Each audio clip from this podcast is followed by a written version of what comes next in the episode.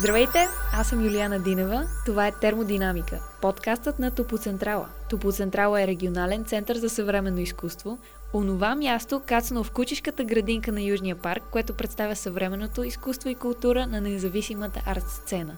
Следете ни, защото предстоят умопомрачителни неща. Целта на подкаста е да отразява артистичната програма на Топоцентрала – да говори за всичко готино и интересно, случващо се в нея, от театрални танцови перформанси, през уркшопи, музикални концерти, куизове, изложби. В епизодите ще представям един или повече артисти и режисьори от програмата на Топлото. Малко повече за мен, както разбрахте, казвам се Юлиана, уча културология, интересувам се от културен менеджмент, екстремни спортове и как да медитираш по-добре пилотното издание на Термодинамика ще поговорим за първите ни две представления в Топоцентрала, а именно перформансите Пастет и Наречен господин. Мартина Апостолова и Яница Атанасова са едни от най-активните млади актьори в българската независима сцена. Помним Мартина от филма Ирина и от танцовия перформанс Ломан с Марион Дърова, а Яница като хореограф от Тази стая не съществува и като артист от танцовото представление Хенгиндер. Ето ги Мартина Апостолова и Яница Танасова, режисьори на танцовия перформанс Пастет, който е вдъхновен от Кавка и може да гледате на 31 март и 1 април в Топоцентрала.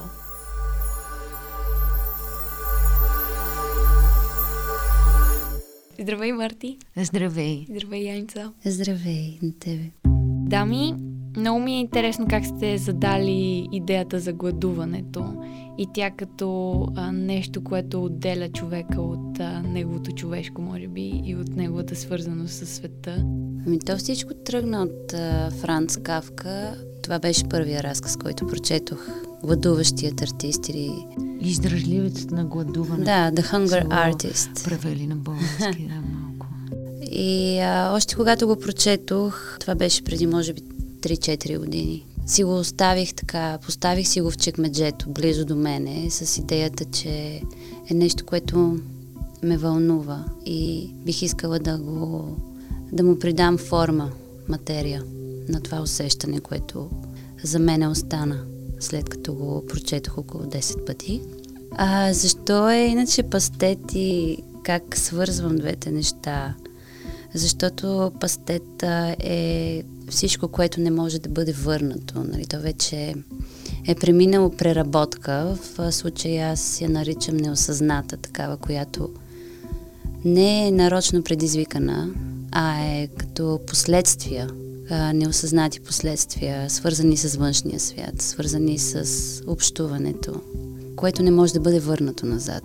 И а, понеже Франц Кавка много се занимава с а, с вътрешния свят и с а, това как възприемаме най-вече мрака вътре в себе си. Защото да мислим позитивно не е гледната точка, която според него би създала един здравословен начин на живота. По-скоро това да можеш изцяло да приемеш пастета вътре в тебе и да не се бориш с него, защото то е, е една постоянна война, която се случва вътре в това да върнеш нещо, което не може да бъде върнато. Метафоричният смисъл на гладуването, не буквалния и вече в частност гладуването на артиста, ясно е, че в буквалния смисъл често се случва на съвременния артист, не само в България, да гладува. Но другото гладуване, което е за поради безкомпромисността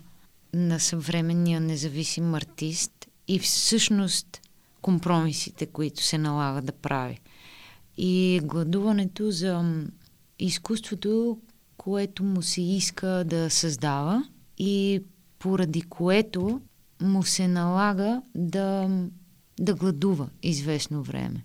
Значи в името на това да си правиш твоето изкуство, това, което те вдъхновява да не изпълняваш нечия а, задача, нечия репертуар, ти се налага да се лишаваш от доста неща. И то изобщо не, не говоря за материални неща. То е едно устояване на, на някакви принципи и твърдоклавост много често, себеотрицание, и идваме до преглъщането на някакви неща, отново и в буквален, и в метафоричен смисъл, какво преглъщаме и всъщност след един разговор една вечер стигнахме до извода, че много често казваме, никога няма да го преглътна това. А нещата, за които казваме, че никога няма да преглътнем, ние вече сме ги преглътнали. Защото те са спомени, те са нещо, което уж не можем да простим, но ние сме продължили и сме го преглътнали. То си седи в нас някъде сдъвкано, преглътнато. Как да го изкараме това нещо емоционално от себе си, за да освободим съзнанието си, да, да простим, да се примирим или да се смирим. Това е, мисля, че нещото, което така главно ни... Поне мен ме задвижва като мисъл, като изпълнител. Добре, т.е. преглъщането и може би следващия етап на преработка на този пастет, нали така? Като асоциативна връзка то е свързано с филтрирането. Нуждата от а, осъзнато филтриране е много важна. И то не е да изхвърлиме, защото то не е нещо, което да се изхвърли, защото то е едно изхвърляш част от себе си. Смисъл, аз не мисля, че трябва. За това казах, нали, да можеш да се срещнеш с всичко в теб а, и с тези неща, които са така добавени отвън. За мен това да си искрен към себе си е много важно и да се обърнеш към това да се интересуваш как се чувстваш. Така че това, с което сме боравили, са усещания, защото тялото не може да лъже.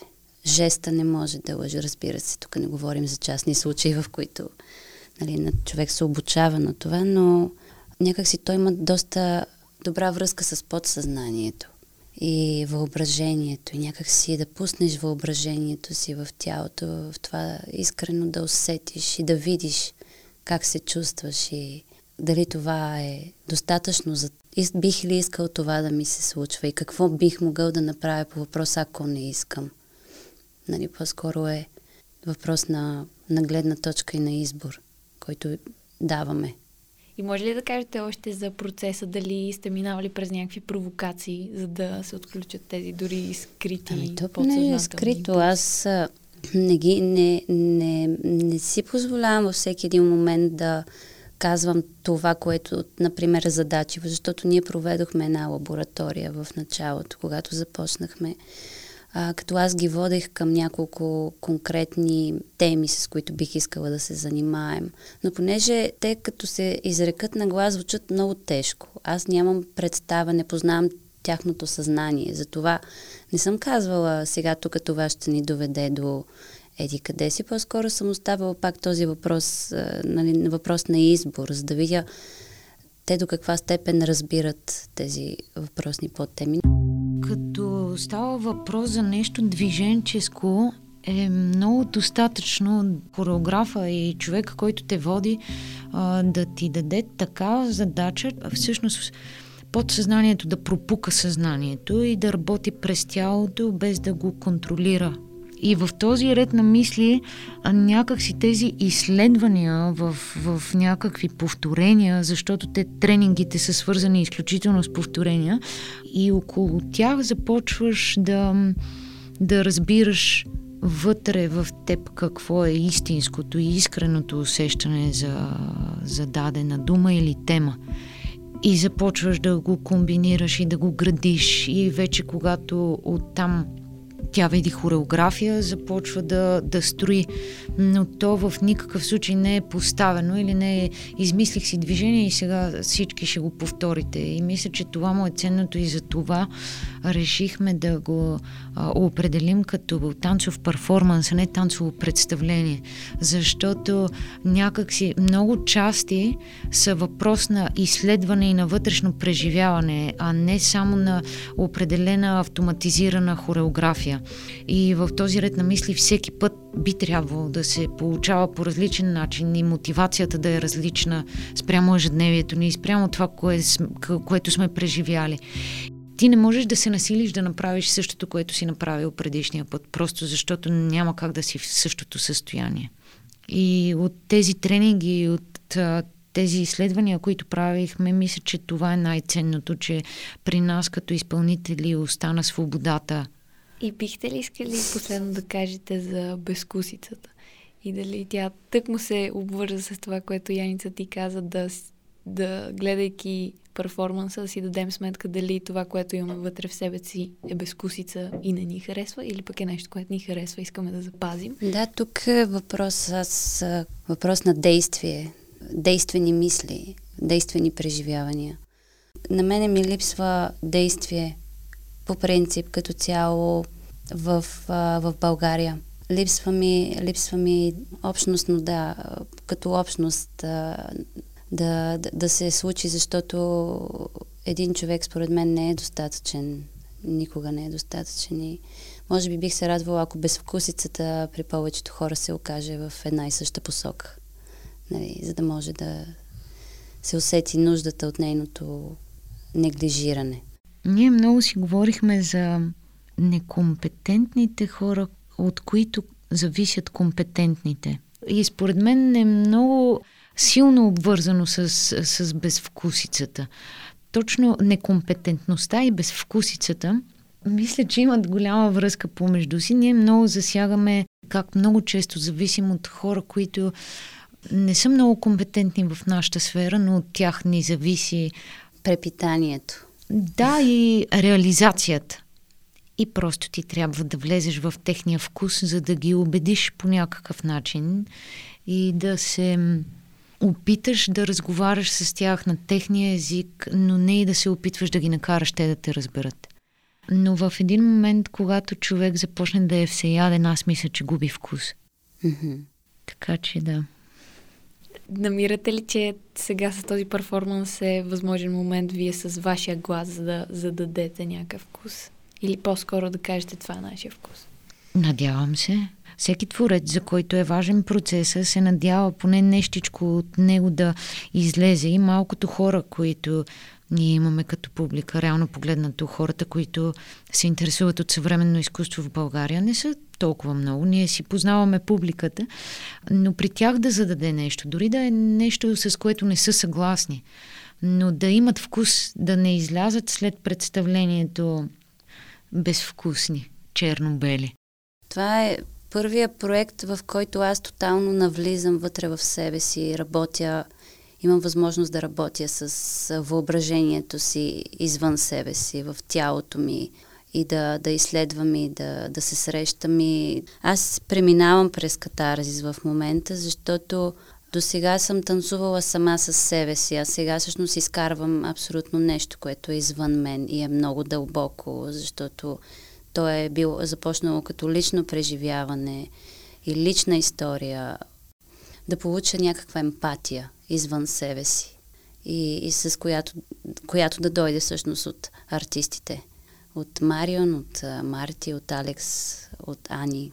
Нали, това са четиримата танцуващи артисти в представлението, перформанса. И, и за първи път по този начин действам. Преди това съм а, повече разчитала на, на сюжета в смисъл като история. Сега тотално съм я разбила и съм оставила едно съзнание, което вътре а, се бори със себе си и се обръща с хастара навън, за да може да получи някаква емпатия най-накрая.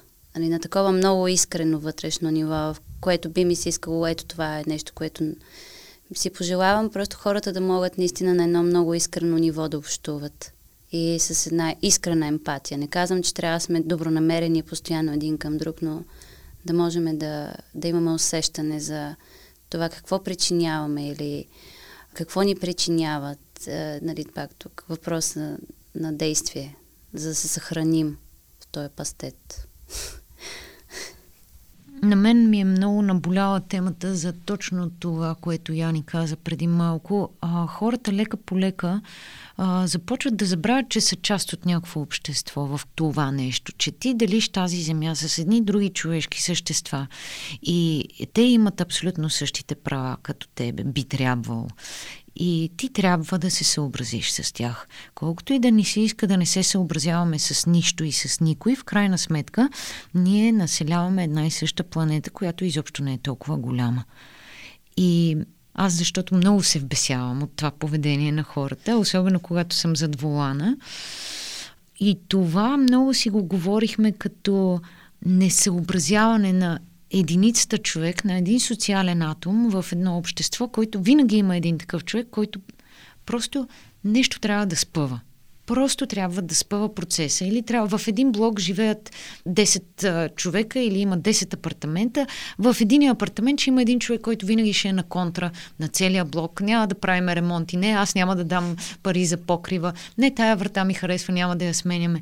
Но ако този човек го няма, някакси останалата част от това микрообщество няма как да се задвижи. Тя няма как да съществува по този начин. Така че да, сигурно трябва да има един такъв социален атом, който да е на контра, но по-често да се съобразява с останалите. Той нека е на контра, но в крайна сметка да, да се примири, че е част от нещо. Не говоря, че не трябва да има индивидуалности в никакъв случай, напротив. Но просто тази емпатия, особено в днешно време, това съчувствие не може да ги няма. Ако ги няма, на никъде няма да отиде човешкия род. Просто на никъде. Добрината. Аз съм много наивна и много вярвам в доброто, в човека и вярвам, че това вече е единственото нещо, което може да ни спаси. Единственото. Последен въпрос. Много кратък или не. Мисля, че сте получили тая емпатия и че Яница ти си получила тая емпатия от актьорите, с които работиш. Откриваш ли, че на първо време си, откри... Е, че си я получила от себе си, за да можеш да го представиш това на хората?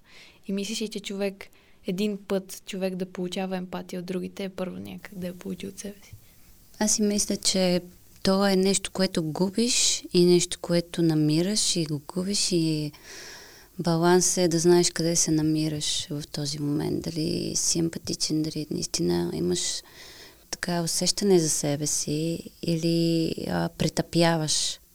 Защото аз го разделям, нали, за мен е това да сложиш филтър не означава да претъпиш а, нещо, а по-скоро да намериш най-здравословния начин, който да бъде така в хармония с света, в който живееш, с това да... И аз много често и на репетиции, когато им дам а, на нещо, което е свързано с вътрешно преживяване и те започват, те се затварят и то е инстинктивно.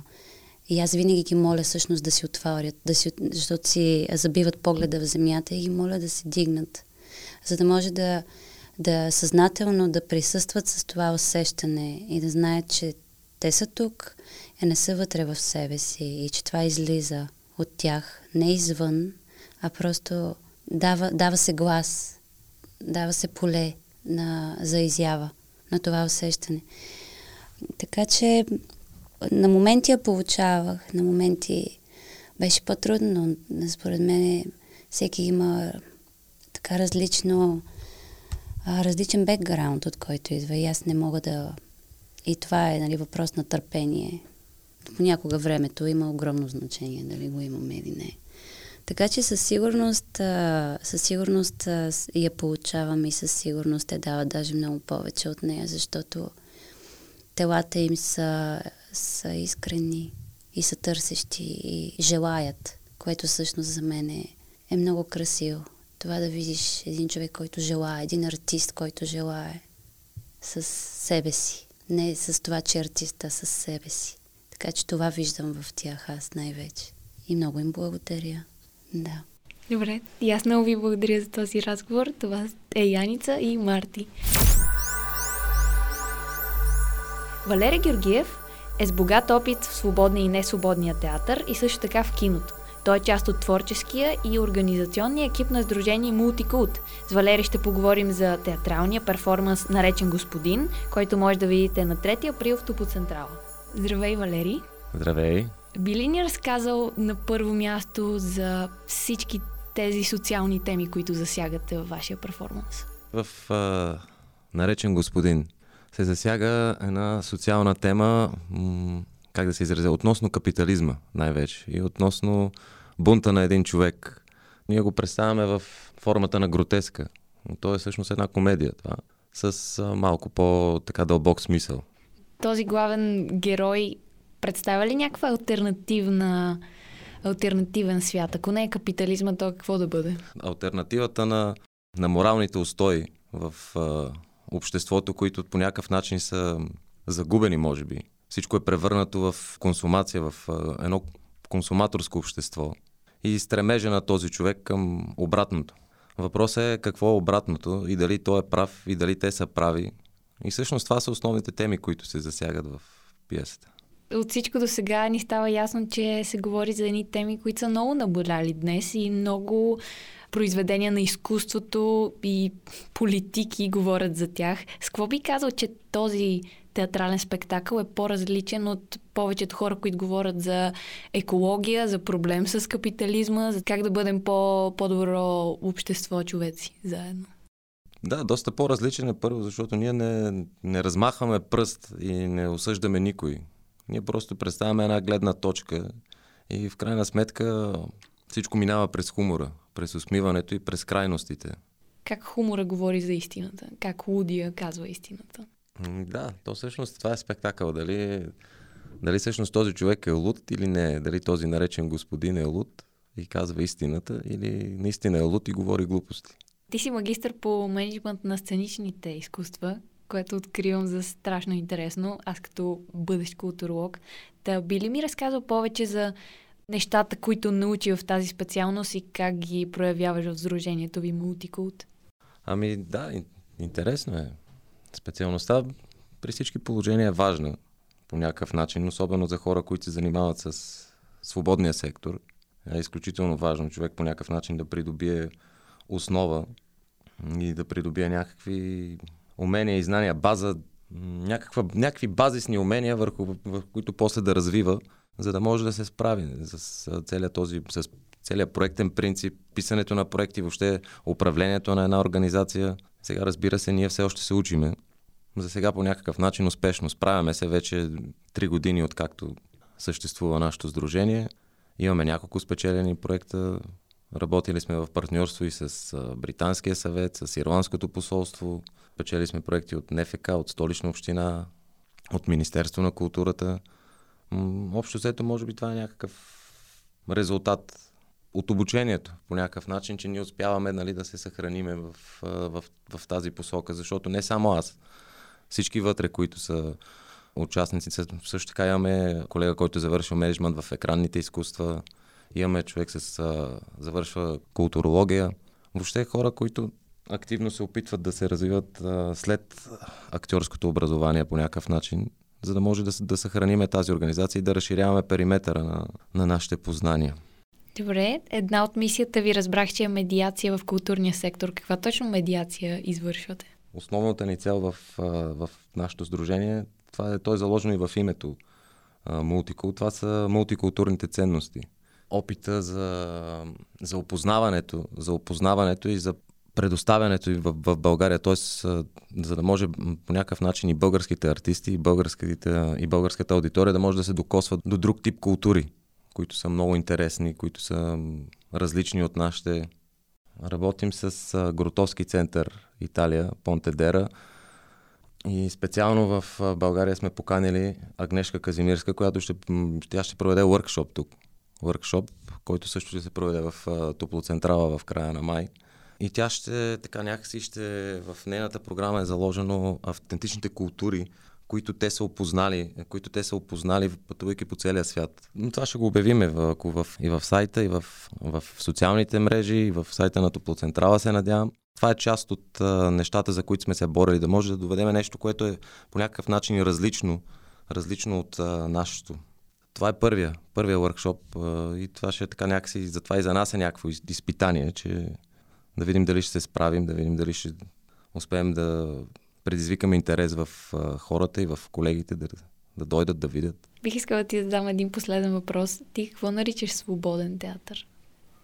Свободен театър, не знам какво наричам точно свободен театър, защото аз не виждам по принцип дори ние как сме свободен театър, като въпреки всичко ние пак сме зависими по някакъв начин от всичките проекти, от всичко, което се случва, ние отново сме зависими. Така че не знам, свободен театър, това е малко сложен въпрос и може би не мога да отговоря така с две думи може би свободен по съдържание, защото ти, както каза, всеки е зависим от, или поне независимата сцена в България е зависима от държавните проекти. Но разбира се, да. Но по съдържание може би е независима и ти дали го откриваш това? Ами той, другите театри са независими по съдържание. В смисъл, те по какъв начин са зависими по съдържание? Дали е така наречения свободен независим сектор и държавен или общински театър, те също са независими от съдържание по някакъв начин. Тоест по едни и същи критерии. Така че ако едните са независими от съдържание, то по същите критерии другите са независими от съдържание. В смисъл, то е... Някакси това е много сложен въпрос. Не знам точно как, нали така с две думи някой може да каже, ами да, това е свободен театър, защото не е субсидиран. Да, да, той не е субсидиран, но по някакъв начин е на проектен принцип е, как да кажа, той не е субсидиран, е, зависи от проектите. Защото ако не спечели проекти, няма да прави нищо, няма да има продукция. И това го прави зависим. Следователно да се откажем от това понятие. Ами не знам, не, не казвам да се откажем, казвам просто, че е малко по-сложно. Бих казал, че толкова лесно може така да кажа, ами това е свободен театър или това е заетия театър. не знам. Не бих казал, просто мисля, че трябва много да се, да се дискутира тази тема и да видим какви са възможностите за развитие по-скоро.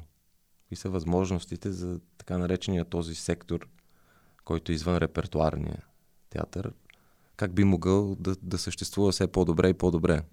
Много ти благодаря за този разговор. Това е Валери Георгиев. И аз ти благодаря. Вие сте с термодинамика, гласът на Топлоцентрала, който говори и крещи за невероятната динамична арт-обстановка на независимата сцена. Не изпускайте! Пастет на 31 март и 1 април в 19.30 и наречен господин на 3 април в 19.30. В следващите епизоди ще чуете повече за международни артисти, които меко казано си струва да гледате. Това са Ян Фабер и унгарците от Perform Europe. Представленията са през април, запомнете. Защо да дойдете? защото Ян Фабър е папата, алфата и омегата и момента, в който терминаторът казва I'll be back на авангардното изкуство. И освен това, хонорарът му е 5 цифрен. Споделяйте, слушайте ни, абонирайте се, елате в Тупо Централа.